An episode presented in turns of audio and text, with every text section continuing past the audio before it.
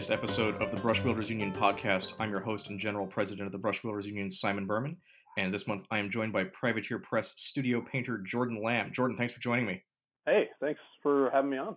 Yeah, I want to talk to uh, some Privateer people for a while, but it seemed like it was a great time with uh, Warcaster Neo Mechanika on Kickstarter. Yeah, we've been super busy for the last couple of months getting everything prepared and ready to go before we announce the Kickstarter. Yeah, I'm sure. Well, you know, it's it's only been up for about three or four days now, and it's been a big success for you already. I think you, you funded in like less than half an hour, right? Yeah, it was about 25, 27 minutes uh, until we got funded, which was amazing uh, response to it. And you know, we've over doubled our our initial goal. We're at like 250 or so percent, uh, 270,000 or so, which is uh, phenomenal. So uh, yeah, that's really super cool. No, it's, it's great for you guys. You know, I'm, I'm I've got the Kickstarter up as I'm looking, and you know, it's it's it's gone up a bit as we've been speaking for just the last few minutes. So, uh, mm-hmm. congratulations on all that. Thank you. Yeah. So, uh, did I get your did I get your title right? Are you the studio painter at Privateer these days? Yeah. Yeah. Uh, I am the I guess lead studio painter, but there's no other studio painters right now. I'm doing it all solo these days. That's quite a job. we got a lot of models coming out. Uh, they keep me pretty busy. Yeah, for sure. So you know, I, I definitely want to talk about um, Warcaster with you, and you know what, has gone into the paint jobs and that stuff. But I thought maybe a little, little bit of background. You know, how, how, did you get started as a professional painter? Uh, so uh, I don't know if you're familiar with Brendan Roy, who's one of our previous studio painters, um, but he actually moved to Seattle uh, about three years ago, uh, three or four years ago, and uh, started as a studio painter for us and when he moved into the area, I was playing Warmachine up at one of our local stores here, and uh, we became really fast friends uh, because we were both into Warmachine, and I liked to paint a lot, and he was a studio painter at the time. So we became friends, and he kind of like took me under his wing a little bit and taught me a little bit more advanced techniques and stuff. And uh, when it came around to um, some shifting within the company, one of the, the studio painter spots opened up, and uh, I was encouraged strongly to uh, apply, and so I did, and and that is as they say that got it got into the studio and started painting full time. Right on. So you know, so prior to that, what, what had you been painting a lot of? You know, how how did you get started on that?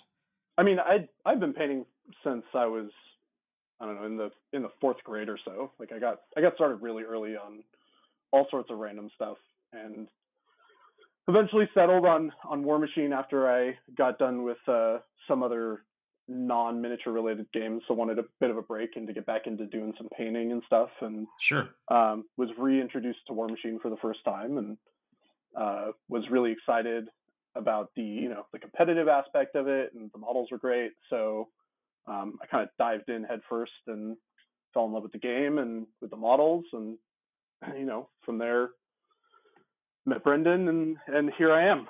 So yeah, cool. I've been doing it for a long time. Yeah. So you know when you when you started working at Privateer, um, you know, were, were there was there a studio style? Because I know I know they used to favor the two brush blending as sort of um, a house style. Was was that a, a difficult for you to master, or were you already kind of on that path? So it was one of the things that I I was kind of uh, introduced to before I started. It's one of the reasons why it was a bit of a uh, why Brendan recommended me is because I'd asked him prior like, hey, can you show me about this super blending thing and kind of give me an idea of how it works and teach me how to do it? And he was like, sure. So I learned previously to the to me being part of the studio how to do it, and that is generally speaking one of our studio practices, right? Um, it's a little bit uh, less so now. I, it's one of those things that everybody who's here in a studio painter capacity sort of has their own influence on uh, how the models are painted. And while I do paint sort of with the same, um, like I, I paint studio models the same way that we always have, plus some. Like I, I use some of my own techniques that I've learned and some things that I brought some things to the studio that you know we haven't been doing a lot of in the past and incorporated a lot of the studio style into that to kind of create uh, what we're doing now. So um, it's a little bit of both, right? We've got the old studio influences, and everybody who new comes in and, and contributes something that's unique to themselves. So, um, you know, um, what, what was kind of your, your first steps as the studio painter? Do they do they have you paint some test models, or what, did you uh, jump in with? Yeah, so there was, uh, gosh, there was a um, a Retribution Light Warjack, I believe it was a Gorgon, that uh, we needed to have painted for whatever reason. I can't remember now. Um, but that was the first model that they needed painted, and that was kind of a, a, a good starting point. It's like it's it's white, so you got to get used to painting one of the more difficult, you know, studio paint schemes. And it was a it was a good jumping off point, right, to kind of test my my capabilities. And so I did that, and then I worked on um, Elias Gade, who was a solo for Protectorate. And from there, I worked on a Cygnar solo, uh, Bastion Falk. And then my first box art was the um, Protectorate. Uh, shoot, the um, can't remember the name of it off the top of my head. Um, it was the mounted paladin. Uh, I don't know, Simon. You might remember the name of it, but I don't. Unfortunately, I know who you're talking yeah, about. It'll, it'll pop up in my brain sometime in the next five or ten minutes. But, yeah, I, uh, I was never much of a protectorate player, so I'm not super up on their, their characters. It's been a long time, and we have a lot of models, so it's hard hard to remember exactly what it was. Um, but yeah, that was my first studio uh, box art, so that was cool to kind of have to push a little bit further to make sure that you know everything was just so, and um, it, it's it's been a cool ride. Like learning how to paint for a camera has been really interesting, and and, and things like that. Like obviously there's a a very specific pose or, or angle that the model's going to get shot at, and you need to make sure that that angle is is the best viewing angle. So, of course, yeah. Um, it's weird. It's it's not like painting your standard or even like high end tabletop or or you know display level paint jobs. It's you're really painting for the camera, and that's not to say like the back of the model doesn't look good. It's just you you spend more time working on the things that people are going to see. Um, like you never really know, but it, the camera definitely picks up on it. Oh, for sure. I mean, I think that, that even can apply to just sort of standard painting too, right? Because there there are always sort of visual focuses on a model that the eye is going to Yeah. linger on. Those are going to be the places you spend your most time, right? Yeah, like faces and and you know big centerpiece parts of models are, are a great example of that.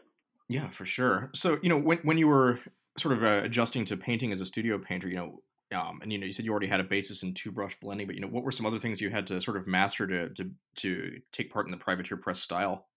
I mean, it, it it wasn't so much painting in the privateer press style. It was some of the things that you had to learn. Um, to, like one of the biggest things that took me a while to kind of get was painting quickly. Like it, it's you have to paint really, really well to a high standard in a relatively brisk period of time, right? Right, you have a deadline. yeah, it's it's it's weird when you're when you're moving from oh I can spend as much time on this as I want and time frame isn't really important to being like hey I need this done in two days sort of thing right or I Yeah, need this model done today. Um, and one of the great things is for the first I don't know six six to eight months that I was working here, um, they didn't really put me on projects that were on a super high priority like that. So they gave me time to build up that speed to the point where they could be like, "Hey Jordan, I need this painted in you know two days," and they could I could reliably get it done, sure. uh, which was great. So, so when you're painting, you know, with speed in mind, um, is it really just a matter of doing everything faster, or are there any any tricks you've discovered? Yeah, I mean, there's there's a lot of like shortcut things. Um, a great example of a technique that really shortens, or where you can like cut corners, is uh, for Skorne. Uh, when you start a Skorne model, generally you'll dry brush the whole thing in steel, and then you uh, build up your bronze over it with like washes and glazes and things like that, and then you paint everything else around it. So it takes so much time away from hand painting all of the gold, especially if you're doing it after having painted the like red armor plates and the skin and all that stuff. It just like it eliminates so much time. So it's a really It's- good way to save you. I, I wish we had had this conversation about 15 years ago when I was painting my first Skorne army, because that would have saved me a lot of headache. yeah, I know, right? Um, or just even like airbrushing uh, the gold, or or the gold or, or the silver. In fact, for the uh, Iron Star Alliance, I airbrushed silver all for the over the entire models. Really? So I started with a, a silver base coat on on everything, and then I built up the black layers and the orange layers and the glow over top of that. Interesting. Good to know. Yeah, I definitely want to talk more about your uh, your work on Warcaster soon, but uh, yeah, that's that's good to know for sure. So, so you're, you're saying you've kind of added some of your own uh, techniques and touches to to the the studio models at this point. What's that been yeah. like? So, uh, so a good example of that is I tend to use a lot more texture and a lot less super smooth blends um, than some of our previous studio painters have. Um, and this was something that I kind of learned via uh, spending time with with Brendan and a little bit of my pursuits of like higher levels of painting beyond studio. Um, so like really diving into getting like really nice texture on cloth and really nice texture on like leather and things like that um, is something that we have done in the past, but not quite to the extent that I have. Um, and also approach it a little bit differently. Um, and I use a lot less two brush blending um, when I do those sort of texturing. Um, I do a lot of like uh, building up line textures on on cloth and uh, um, and leather instead of doing two brush blending. And I might use like a glaze or something to pull those layers together instead of you know doing the two brush blending and then adding some like tick marks to represent texture after um, is a good example of kind of like the difference of approach. Sure. Um, no, it's interesting. You know, I, have I've been around Privateer Press for a very long time, so it's always been sort of interesting to me to see the, the development of the the painting styles there. And you know, you've definitely got your own your own voice, so to speak, at this point. I think. Yeah, definitely. It's opened up a lot in the last few years. That's for sure. That's cool. Yeah, I mean, I, I think just you know doing as much painting as I'm sure you're doing, just you know, it's gonna it's gonna build painting muscle, isn't it? Yeah. Oh yeah. It it helps you develop good habits and gives you the time to break bad habits. Actually, let's talk about that. So, so what are some some good habits and some bad habits that you, you've uh, built or had to deal with in the past as a painter? So one of the bad habits, and this is still something that I have a problem with today, and it's a little just a little bit of me like getting distracted with other things. Is I one of the the bad habits that I've been working on a lot is I'll start an element on the model. So let's say I'm painting Iron Star Alliance, right? And I'll start working on the glow and then uh, the what I've been trying to do is make sure that I just do all of the glow on that model and then move on to something else. And I have a tendency to like stop in the middle and work on something else. So I'll like do glow and then I'll see something where that needs to be like covered up or uh, something else that needs to be corrected and I'll go back and do that and then I'll get sidetracked with something else and you kind of like fall fall off the, the wagon and kind of go into this rabbit hole of like doing little tweaks all over the place. Sure. Um, and like trying to just like pull back and and just be like, okay, I need to focus on just getting this done, and then moving on to something else and getting that done. Um, and it's not to say that you you can't do little tweaks all over the place and, and get the model done. It's just it when you're trying to do something quickly and efficiently, it makes it more difficult. So, no, that makes sense. You're you're kind of losing focus, right? Yeah, yeah, and I mean it's it's all going towards the finished product. It's just it can be different for for some people, or it can be more difficult if you're getting sidetracked, remembering where you left off. So you have to spend more time like looking at the model or correcting something and then going back and correcting it again, sort of thing. Um, it's also difficult too when you're when you're creating new recipes, right? Because uh, you you're sort of forced to do that more like the the correction and going back over things to get the colors the right way. Um, like a great example of this is, is the Marcher uh, paint scheme. Like getting that white, that like kind of ochre color down was really difficult, and it took a while to kind of nail in exactly what that recipe was supposed to be. Um, so the first round of models for the studio paint jobs for the starter took a lot longer than I was hoping to. Yeah. But uh, I just finished up a couple of them recently, and I just busted them out super fast. Now that I've got all the recipes written down and everything, um, and it's all been dialed in. It's just super fast, and it and it looks really good. So. Um, yeah, it's it's it's funny how you know once once you've got your scheme down, how much faster it goes. You know, I, I've been painting oh, yeah. a big big Ultramarines army for some friends and for a friend, and you know the, the first few models were like pulling teeth, and then once I got it down, I could I could basically do them in my sleep. So yeah, absolutely. I'm sure it's a similar situation, right? and I can't I can't even begin to like it's so important to write those those recipes down. Like have a little book by your desk and just write everything down so you you know and you don't have to go back and be like uh, I think I think I used this color and I might have shaded with this color. Like you might know exactly what the base coats are, but remembering what the shades and highlights are saves you a lot of time. Oh yeah, you know it's it's, it's funny. Um, you know, one of the first things I did when I founded the Brush Builders Union was you know members all get a, a membership kit every year, and part of that is mm-hmm. a membership booklet that's specifically for writing down your paint recipes. Yep. Yep. So yeah, it, yeah, we I, have I found a, that invaluable.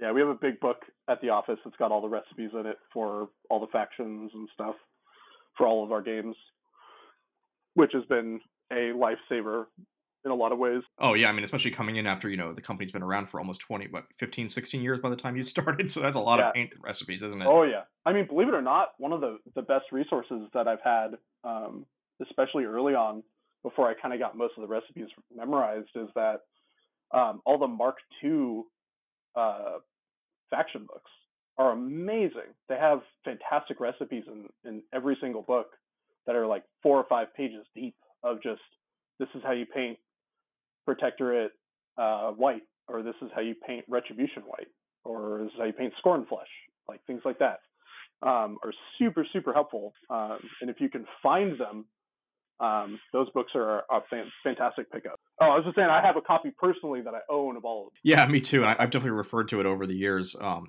you know, it's funny. I, th- I, think to a certain degree, those are they're a little impenetrable if you're if you're a fresh painter. But as soon as you have any kind of basis, um, they're they're just incredible resources because you know it really shows you step by step how those those blends were built, and you know you get some really impressive yeah, results just from absolutely. reviewing those. Yeah, and you know, eh, tutorials tutorial books like that are, are a really good way to, to learn, right? Even if you are a pretty, you know, entry level painter, you can still get a lot out of those types of books. Um, because they're so step by step by step, right? It requires a little bit of like, I need to make sure that I know how to mix paints properly and, and do all these, you know, entry level things. But once you're beyond that point, like it's it's a great way to learn um, more slightly more advanced techniques. Sure. Um, so you know we're talking a little bit about what's going into the, the Marcher Worlds models and so forth. Um, so were you were you in, were you involved in sort of the creation of the the color schemes and paint schemes for those models from the start? Since uh, you know Warcaster is essentially a fresh game and the first really big game Privateer's done in a very long time. I was curious yeah. how much imp- input you had on that process. Uh, I had I had a bit of input. Um, for the most part, uh, there was a general directive of kind of this is what we want the colors to look like. Um, but I did have a lot of input in fine tuning specifically what colors and what where, where colors go and that sort of thing, um, and like what the color tones are. And I mean, even beyond the color concepts, right? Like, because we'll get a concept done, or we'll get it colored, and then it'll be sent to me, and then I'll take that color concept and paint the model. Well, paint is going to lay on models differently than you know digital colors are going to lay on a on a color concept, right? So I have a little bit of you know the final say, as it were, when it comes to painting on models, and that doesn't mean I can just like I don't think this is good as yellow. It should be blue instead. No, it's it's just finding the right colors if it's something that doesn't already exist in our line is ultimately falls on me. So the the Marcher Worlds is an example, right? Like yellow is a pretty or like kind of tan is a pretty broad spectrum. I could have taken it to like more of a brown tan or more of a yellow tan, which is kind of what I ended up doing. Um, and being able to utilize some of the newer paints that are going to be coming out um, was another thing that I kind of think about when I'm designing new recipes as well. Um, but yes, I, I, did have some influence on uh, the color concepts and, and, and, things for both of the factions. Um, and I'm really happy with how they're coming along. Yeah, they're really striking looking. I think um, they've they've only got their own, own identities as factions. That that must have been pretty fun to sort of have a hand in developing that. Yeah, I really um, had a lot of fun with the the orange on the the Iron Star Alliance. Um, the, it was a it was an it was a fun challenge uh, trying to differentiate between the the orange glow and the orange armor plating on the models. Like the they're they're both orange, but they look different when you kind of sure. like look at them close enough. Um, the the orange armor plates have a very like kind of bluish green undertone in the shades, whereas the the orange glow is really really vibrant and saturated orange, like inferno, inferno orange kind of color. No, so that was kind of cool. cool playing with that. Yeah, I mean, visually, that, that's the paint scheme that's, that struck me the most um, of the models we've seen so far. Um, you know, I, I, I've, I've pledged for the, the Kickstarter, so I'm not sure which faction I'm going to get just yet because I, I like the setting material on the Marcher Worlds a little bit better, but I, I really like the, the models and the paint schemes on the, the Iron Star Alliance, so I've got to make a hard choice there. Yeah, it's it's difficult. I I am personally a big fan of the the Continuum models. Like I, as we were working on the Continuum models, I was before I had really seen a lot of the concepts and some of the renders as they came through the studio, um, I was pretty pretty convinced that I wanted to do Iron Star Alliance. But the more continuum models I see, the more I'm like, oh man, I might might have to do these guys instead or in addition to, because I'll, yeah. I'll probably have Iron Star ready for lock and load is my hope. Uh, oh, nice. So that I can get games in with people and show off Painted Army, that sort of thing. Sure. Um, but I definitely definitely, definitely like the aesthetic of Continuum a lot. Yeah, me too. I'm, I'm, I'm, I'm like, I, I, was thinking about them, but I'm like, do I want to wait until August? I don't know. So I, I got, I got to make up my mind, but I, I got a couple weeks to, to figure that out. I think. Yeah, definitely. But uh, yeah, actually, I'm talking about the um the Iron Star Alliance in particular. The painting on them, they're really beautiful models, and you know, I'm curious, you know, what what went into building those paint schemes? You know, how do, how do you do all of that? The, the honeycomb on the shields in particular is really impressive. Yeah, I it, that was kind of one of those moments where I was like, you know what? I'm gonna I'm gonna get greedy a little bit. I'm gonna spend a little bit of extra time on the shield because I was just having so much fun painting it.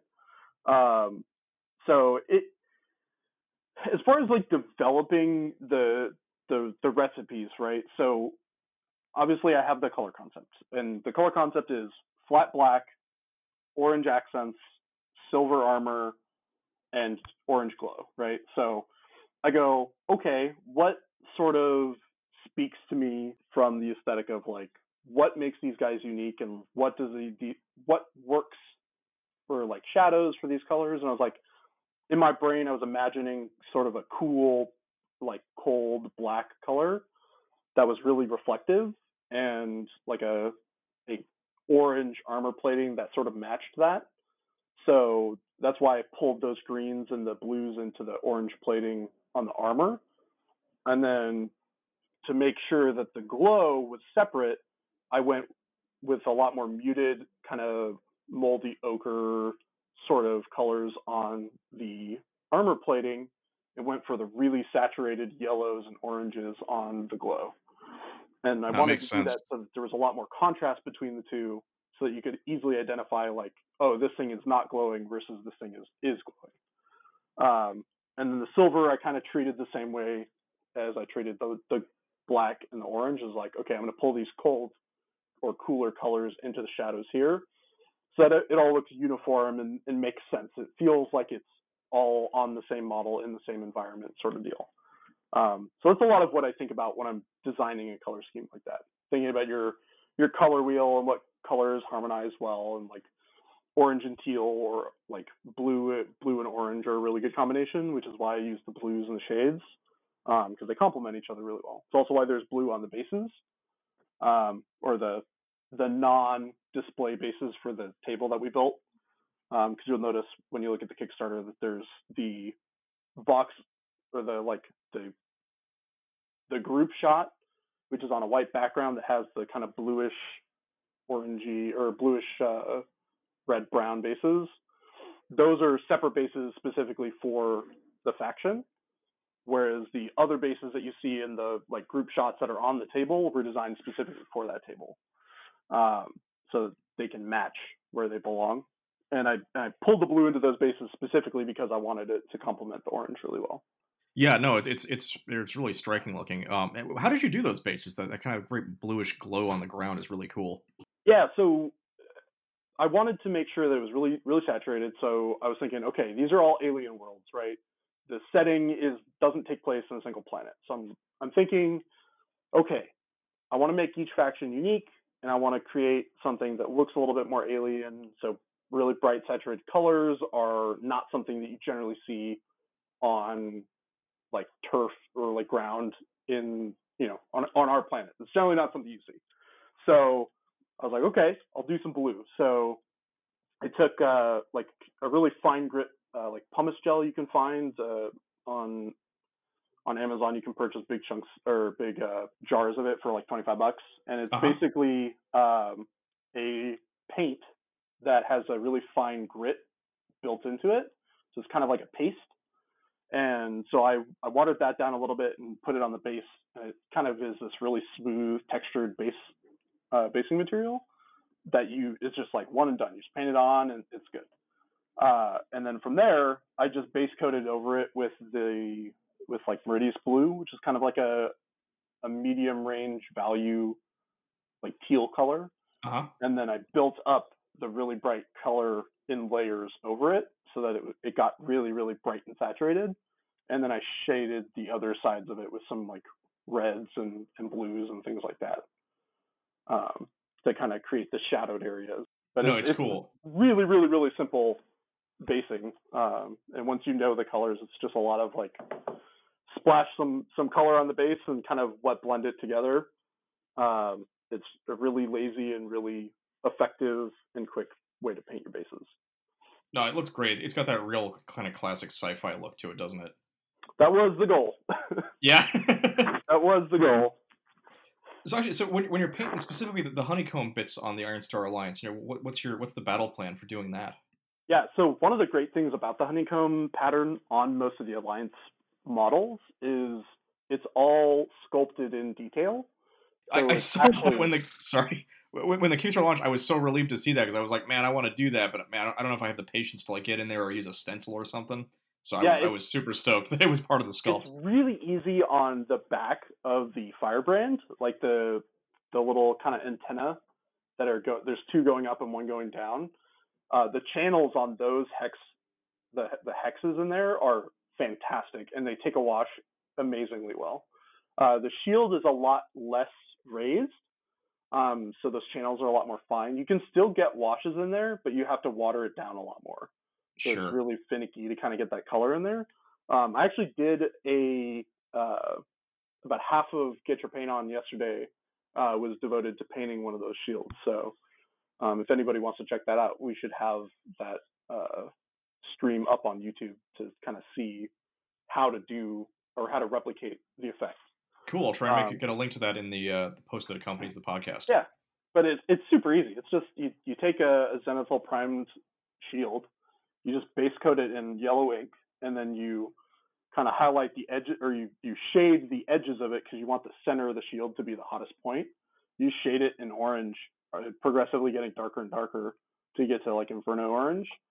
And then you put a, wa- a really, really light wash of Inferno orange over the whole thing, which kind of pulls everything together and gets those deeper channels kind of lined with that darker color. And then you just highlight back up with your, your yellow and your white to pull little the little hexes out. And uh, one of the things that I did on the, the Studio Shield uh, is I kind of wanted to replicate the effect of like impacts on the energy shield. Uh-huh. So I did little like radiating hot points where like a bullet or a laser beam would would impact the shield and kind of create that that pulse, right? Yeah, that's um, cool. So it, just pick a couple of places and, and put your highlights in there and, and kind of have that radiate out looks really neat. No, it's it's really awesome. You know, um, one of the things it's kind of thinking about is the um, you're talking about Inferno Orange, and you know I, have been using P3 for longer than I care to think about right now. But um, the some of the more recent colors that uh, Privateers released, like like Inferno Orange or um, the Piggy Purple ink, um, mm-hmm. the, the the intensity and the saturation you're getting out of some of those hues is just really cool, and I don't see a lot else out there like that on the market. Yeah, it's it's there are not a lot of inks that you can buy. There are some inks you can buy that are that saturated. Uh, Piggy Purple ink is a great example of a super heavily saturated ink that's really flexible. Because uh, a lot of what, what you get with a lot of really heavily saturated inks is you get um, it's it's almost got two different color tones. It's got a color tone when it's super saturated, and the more you water it down, the more different that color switches to.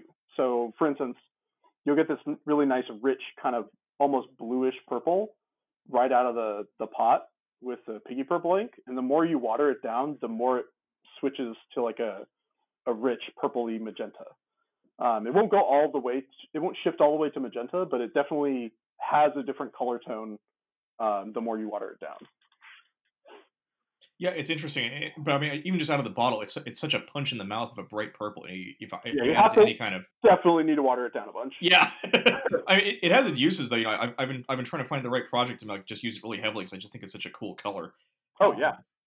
and, you know, I think uh, maybe maybe down the road I'll mess with you know some other Warcaster factions and try something different. Actually, speaking of that, do you have any plans for like alternate paint schemes in the works? If- I mean, I, I definitely have some alternate paint schemes for some like personal armies, but we haven't talked, or at least not that I can talk about uh, That's fine. about, or we haven't announced any official sure, uh, color schemes for like alternate color schemes for the factions. But I have some ideas.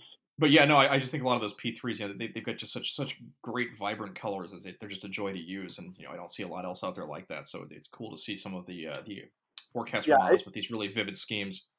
I'm really excited to see what people do with their own models once they kind of get them into their hands and can start painting them, um, because it is it's a totally different aesthetic from anything that we've had in our range before. So it's really it's a huge blank slate, right? Because I've seen a, tougher, a ton of different Khador models, right? I've seen a bunch of different renditions of Cygnar models, but it's going to be really interesting to see what people do with all the combinations of glow and and armor plating and stuff like that, and weird sciency bases or, or sci-fi bases. It's gonna be really exciting. Yeah, I've actually I've got a promo uh, Dusk Wolf in front of me right now that I think I'm going to try and paint up in the next week or so. Um, I'm actually thinking, I it's a, it's a really cool model. Um, but uh, you know, I, I don't know that I'm going to do Marcher Worlds is like my, my real faction. So kind of taking this as like a guy to just mess around with. So I'm actually thinking about doing him up in um, some of those color shift paints that are out there. I think he'd look really cool with you know the Oh, uh, cool. Yeah, that's yeah. awesome. Haven't decided which one to use. I, I've got a whole bunch from um, Turbo Dork, but uh, I think it's going to look really striking on those big flat surfaces. And, you know, shiver, shiver, shifting colors, shimmering colors is the word I'm trying to use. And uh, I, I think it's going to be a fun chance to just experiment with some new stuff that maybe I haven't tried before. Yeah, absolutely. I'd love to see it when you're done. Yo, I'll post it for sure. Yeah, so it's, it's a great model. Actually, so speaking of the Marcher Worlds, you know, we talked a bunch about the Iron Star Alliance, um, and you know, you talked a little bit about developing that that yellow tan. But you know, what, what kind of what goes into painting those models in the studio scheme? Yeah, so there was a one of the new paints that I have been playing around with a lot late, lately and kind of fallen in love with is uh, it's a paint called Biothrall, and um, I've shown it all a little bit off in the past on various streams, um, but it's this really, really, really nice greenish ochre color. So it's this kind of like yellow, yellowy green color um, that's a little desaturated, but still has a lot of enough saturation to it. And it was a perfect base coat for kind of getting a really interesting tan color um, that had a very yellowy green base to it. Um, so I, I decided to use that as sort of the base coat for the Marcher Worlds. Um, it ended up being a little bit too dark to be just the the official base coat, so I ended up having to um, shift the base coat over to um, White base, and then use the Biothrall as kind of a the first shade um, that tends to be a little bit more prominent. But uh, that was kind of kind of going back to something we were talking about earlier, where it's like having to go back and switch the recipes once everything gets kind of nailed in, right? Sure. um, switching to that the base gives you a much better brighter base coat because those those models end up being pretty bright as, as far as like value is concerned on their armor when it's all painted um, but yeah just starting with that that biothrall and kind of building up the white base over it the white highlight with a little bit of moldy ochre in it um, I, I kind of nailed that armor in color wise and I was like okay I want something that's not quite the same green as the the like biothrall is to to do for the the backpacks and the the cloaks and things like that. Um, so I decided to go with like a battle dress green, so it's a more of a um, close to like a camo green color. Uh, it's different enough from the the biothrall that it doesn't look the same on the model. Yeah, yeah. Um, and then I, I used a lot of browns in the shades for all the leather, so that really helped pull it away from from the armor plating. Um, and then there's this beautiful blue color for the glow that we're we're releasing. It's called Voltaic Blue, and it's this. Uh, it's if you were to take Arcane Blue, eliminate the green from it, and make it a little brighter, that's what Voltaic Blue is. So Interesting. it's got this like really clean blue color, and it's got no green no green in it at all. Uh, and I was like, oh, this is gonna be perfect for the glow. So I base coated all of the glow in that, and then used a little bit of Cygnar blue base with some Mandelflood highlight, and kind of made that progression for the blue, and it looks really, really, really nice. It's this really rich blue glow. Yeah, it's um, beautiful. That I haven't really seen, and because it's it's different than our our Cryx or uh, Cygnar glow, um, and the Retribution glow is totally different. But uh, sure. Uh, I definitely wanted to make sure that it looked different from the Cygnar glow because the Cygnar glow, glow still uses arcane blue in it, uh, so it's got a, a little bit of green still, and I was really happy with how blue the glow came out for the the Marcher stuff. No, so, it's, it's it's gorgeous, and you, I, I noticed you, you kind of did this a similar um, thing with uh, the Martial world is with the Iron Star Alliance, and that you know you've got the glue blow, um, the blue glow, blue glow, yeah, you've got the blue glow on the um, on the armor in place, but then you've also got the, the sort of flatter blue on some cloth elements and uh, some stripes, and I think that's that's pretty cool looking. Yeah, so that's a, a, kind of a cool ultramarine blue that we've got coming out. It's called Caspian blue, um, and that's another one of the really great colors that we've got. It's it's it's got a weird, um, almost chalky finish to it, which is really neat. Uh, just because it looks so different than a lot of the other paints that we have. Uh-huh. Um, and so it was a it was kind of a perfect contrast to go against that kind of kind of with the stripes, right, for the the accent color. Um, and it's different enough blue from the glow because it's slightly less saturated. Um, but yeah, that's that. I I was really happy. I was like, you know what? I'm just gonna try this blue for the accent, and we're gonna see how it goes. And it was just ended up being perfect. And I was just like, okay, cool. I don't have to fix it. It's no, it looks great. here's a here, here's a question. Uh, so you know you've got, you've got those those really nice um, sharp uh, stripes on the Dusk Wolf Studio model. Did you yep. use um, masking tape to get those or anything, or is that just pure freehand? Uh, it's just freehand. Well, looks great. It's better than I can do. Thanks. It's uh, just steady hand, and uh, I generally have a pretty good eye for uh, keeping lines the same thickness. Um, like that's usually the most difficult part when you right when you're doing uh, lines on models, and that's usually why you have to like mask it off to make sure you get the right proportions and thickness on the lines. Yeah. Um, but I, I like painting those on models in my personal time, so I have a lot of practice doing it. Um, and like I, I, painted up a Crucible Guard army um, with a lot of those on it, so I had a lot of practice when it came to doing that on the Marcher models. Um, so yeah, it's it's pretty easy to do with ma- without masking. In fact, in my personal opinion, it's more difficult to get masking tape to sit exactly where you want it to on such a small model than it is to just paint it and then correct it once if it's a little off, which is why I tend to paint it that way. No, fair enough, I guess. So, and I, I know we haven't really seen any uh, actual models for the uh, the Aeternus Continuum yet, but uh, are you are you starting to work on painting those, or uh, where are you at with that? If you can talk about yeah, it. Yeah, that's that's that's uh, I can't talk about it too much, um, but you guys should be seeing those pretty soon. Um, something I'm working on trying to get out uh, as soon as possible. That's cool. Are you having fun painting those? I know you said you were pretty excited about them before. Yeah, no, I'm really excited. I've got some some really good plans for for all the colors because I we have shown color concepts for them, so you've got a, a general idea of what the the colors are going to be. I think should be some some color concept. I think we showed the Marauder I think there's been a little. I think they're kind of like blacks and reds, right? Yeah, it's it's it's a lot of like black and red with um, some like green green tones for the the metallics. So I'm gonna have a really good time kind of messing around with that. Yeah, no, I'm super excited for for finishing up these guys so I can show them off. Yeah, I'm I'm definitely stoked to see those. I I'm, I got to figure out my, my faction before too long. Um, yeah. But you know, so actually, you were talking about some of the, the upcoming paints. Is there any other uh, upcoming paints that you're excited about? Uh, yeah. So one of the things about kind of this this portion of the paint line that we're we're working on kind of getting out to the public is um, as a general whole, the art the paints that we have now fit with within the setting of the Iron Kingdoms, right? So it's a lot of kind of desaturated um, colors. There's not a lot of like really saturated pinks and oranges and stuff like sure, that. Sure, a lot of earth tones.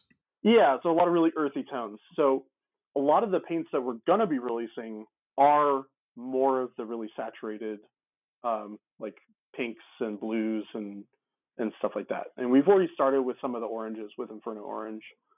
Um, but yeah, we're we're we're starting to work through getting some of those other half of the the paint line. So it kind of hits some of the holes um, that we have now, which is the fact that we don't have like a, a really nice, vibrant, uh, like saturated pink. So we have a hot pink that's coming. Oh, great. Um, we've got that really bright blue that I was talking about, the voltaic blue. Um, we've got a really nice lavender color coming um, called violet, uh, but it, it, it is a lavender color to give you an idea of what it looks like. Sure. Um, and uh, can't remember. We have we've got like a really nice neon green ink that's coming called Soul Stalker ink. Oh, awesome. Um, we've got some some washes and some more inks coming as well. Um, well, it's a little bit of a little bit of everything. Um, the base coat colors for uh, Planet Eaters, that kind of really nice reddish brown color. Oh yeah. Um, kind of reddish tan, which is the kind of brighter color in the bellies. Um, those are coming as well.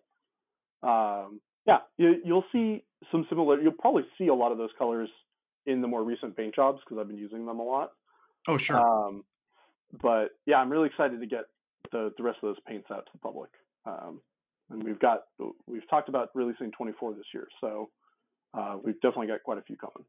Oh, super cool. Yeah, P3 is definitely a line that I, I, I try and keep up on. You know, I've got all the core stuff and have for a long time, so it's I'll definitely be uh, adding to that as they come out. I've, I've, just been so impressed with so many of the new colors. Like, um, what was that that sort of denim blue you guys released maybe last year?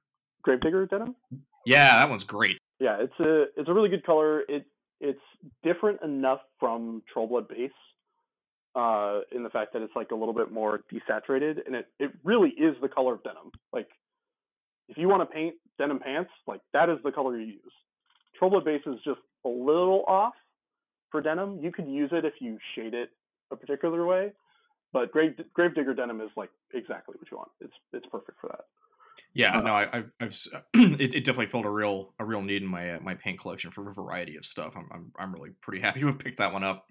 Yeah, I use a lot of those Grymkin colors quite a bit actually. Um, Meaty Ochre is one of my favorite colors for painting yellow and oranges. Um, I use it all the time. Uh, that and Bloodstone are probably some of the colors I use the most often these days. I, you know, I've probably of all the P3s I've used over the years, Bloodstone is probably the one I've I've gone through the most pots of. Oh yeah, I mean, aside from like Coal Black and Umbral Umber and, and Thamar Black and you know Maltha Highlight, like those are the colors that I use so often that they, they I just go through them super frequently. But like Bloodstone is the other one of those that I just like all the time. I need to get replaced. Bloodstone, it's it's just great, right? Because like if you're doing any kind of warm brown or or, or such, it's just a it's just a great base. I, I even use yeah, it, you know, when, when I'm doing my, my bases, I, will use it to um as a as a base coat under whatever texture paint or such I'm adding to the base, and I find it just adds mm-hmm. a really great richness to it. Yeah, it's really good for earthy tones. It's good for yellows. It's good for browns. It's good for oranges. Like, it's amazing. It's absolutely amazing. Well, that's cool. Well, I don't want to keep you too long, Jordan, but I'm, one last question. So, what what are you most excited about with Warcaster? Uh, I'm really excited to get some a little bit more different kind of aesthetic into people's hands to get to paint. Um, not that I, I I absolutely love what we already have, right? But it's always nice to have something fresh and exciting. Yeah, absolutely. Um, from a from a painting perspective, and I mean the game is super fun as well. It's like it, it's a very different game. It, it, was something that I think a lot of people weren't necessarily expecting. I, I think a lot of people when they heard Warcaster, they were like, okay, it's going to be Warmachine in space. Sure. It's really not that. It's it pulls a little bit of flavor from the the IK universe, but it's it really is its own independent game. Like the the way that it's played, the aesthetic, like everything is so different. And I think that's what I'm super excited to give to everybody is is something fresh and exciting that's nothing like anything we've ever done. All signs seem to point that you're going to succeed at that because uh, Warcaster is it's knocking down stretch goals and doing all kinds of cool stuff. So I can't wait to get my hands. Doing well so far. I'm really excited. Yeah. All right, Jordan. Well, thanks so much for taking the time to speak with us. And uh, if you're listening, um, there'll be a link to Warcaster in the or in the uh, the post, and uh, you can check it out there. Pledge now. It's just gonna be up for another two weeks or so. And Jordan, thanks again. Great to talk to you. Absolutely, you as well. The Brush Builders Union is a community of like minded miniatures gamers dedicated to playing their games fully painted and supporting one another in their craft. Brush Builders Union is here to help you stay on track with tools and a community of fellow painters to encourage you in your journey. Take the Union Pledge and learn more at brushbuildersunion.com.